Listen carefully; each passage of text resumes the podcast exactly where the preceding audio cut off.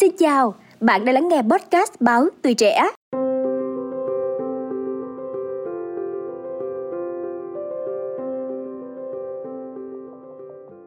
Gen Z hay thế hệ Z là nhóm người sinh từ cuối thập niên 1990 đến những năm 2010. Đây là những tấm chiếu mới vừa nhập cuộc thị trường lao động chưa lâu. Các nhân sự Gen Z đã trở thành tâm điểm bàn tán với hình tượng đầy tai tiếng ở nơi làm việc. Liệu những thị phi này có phải là nhìn nhận đúng về Gen Z? Hãy cùng podcast báo tuổi trẻ tìm hiểu ngay sau đây. Đầu tiên chắc là phải nói đến tiếng oan mà Gen Z thường phải nghe nhất cả thèm chống chán.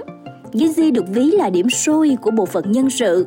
Chuyện họ liên tục ra vào khiến tình hình nhân sự luôn đặt trong tình thế báo động. Anh Hoàng Anh, một nhân viên nhân sự chia sẻ, khi ứng tuyển, các bạn Gen Z tỏ ra rất hào hứng, thể hiện quyết tâm làm việc rất ghê gớm. Không hiểu nguồn cơn gì khiến mọi hứa hẹn ban đầu tan thành mây, các bạn rời đi chỉ sau vài tháng. Nhưng đằng sau những bước nhảy việc đó cũng mang theo nhiều nỗi niềm.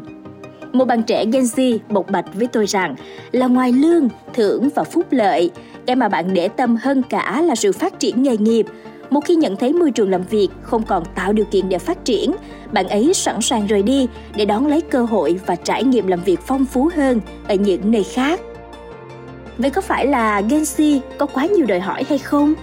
Nếu đặt câu hỏi, bạn mong muốn gì ở một môi trường làm việc với các ứng viên Gen Z nhà tuyển dụng ngay lập tức nhận về danh sách yêu cầu mang tính cá nhân như là thời gian làm việc linh hoạt, mối quan hệ với đồng nghiệp, nhu cầu được phát biểu, góp ý.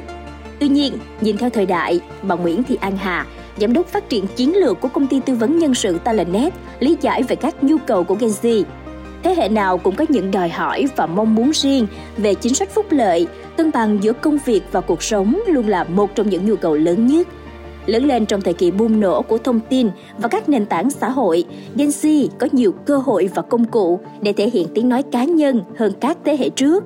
Điều này đã tạo nên đặc trưng của thế hệ trẻ là không ngần ngại và luôn thẳng thắn đánh tiếng cho những mong muốn của mình. Chia sẻ về các giải pháp nhân sự để tránh rơi vào trường hợp mỗi khi nhắc đến thế hệ Z là các nhân sự lắc đầu, lãnh đạo khổ tâm, bà An Hà cho biết – nhân sự cần có cái nhìn thấu hiểu với các vấn đề người lao động thế hệ Z để nâng cấp chính mình để phù hợp với những mưu cầu của một thế hệ thích tự do, nói không với khuôn khổ, doanh nghiệp cần linh hoạt, thoát khỏi những định kiến để kích thích tiềm năng, sự sáng tạo của nhân viên. Ngoài ra thì bà An Hà gợi ý mô hình ba linh hoạt để xây dựng một công ty kiểu mẫu trong mắt Gen Z. Đầu tiên là đem đến những cơ hội linh hoạt, Khác mô hình làm việc cố định về nhân sự, mô hình quản trị vòng tròn cho phép doanh nghiệp linh hoạt sắp xếp nhân sự, quy trình làm việc, ra quyết định, áp dụng mô hình làm việc linh hoạt mang đến các trải nghiệm mới, Genji có thể chủ động tham gia vào nhiều dự án khác nhau phù hợp với năng lực và kỹ năng. Tiếp theo là quản trị linh hoạt.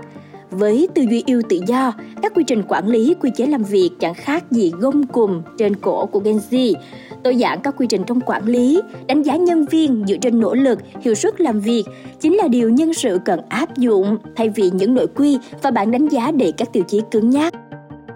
Doanh nghiệp nên mở rộng bảng KPI để Gen Z có thể tham gia đóng góp góc nhìn của mình về tiêu chí chấm điểm, kết quả công việc.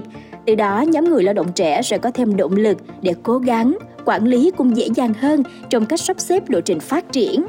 Ngoài ra, nếu khoảng cách thế hệ là rào cản ngăn cách Gen Z và nhà lãnh đạo, doanh nghiệp cần phương thức quản lý dễ tiếp cận và dễ nắm bắt hơn. Các bạn khảo sát hoặc một mood board thang đo cảm xúc mỗi ngày có thể là giải pháp giúp doanh nghiệp nắm bắt được suy nghĩ, cảm xúc của người lao động trẻ thông qua các đánh giá về kỷ luật, cảm xúc của chính họ. Và cuối cùng chính là phúc lợi linh hoạt – là thế hệ lớn lên cùng sự bùng nổ của mạng xã hội, Gen Z không ngần ngại lên tiếng cho những nhu cầu, sở thích riêng của bản thân, những phúc lợi chung cho toàn thể nhân sự cần thiết nhưng chưa đủ với nhân sự trẻ. Vì vậy, doanh nghiệp có thể thay đổi chính sách phúc lợi theo mô hình linh hoạt theo nhu cầu từng cá nhân hay còn gọi là cá nhân hóa phúc lợi. Chẳng hạn, thay vì đăng ký cho nhân viên lớp học yoga để giảm stress sau giờ làm việc, doanh nghiệp có thể cung cấp một khoản chi phí nhất định để nhân viên tự do tìm đến các hình thức giải trí, thư giãn thực sự phù hợp.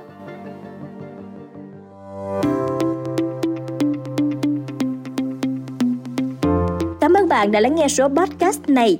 Đừng quên theo dõi để tiếp tục đồng hành cùng podcast Báo Tuổi Trẻ trong những tập phát sóng lần sau. Xin chào tạm biệt và hẹn gặp lại!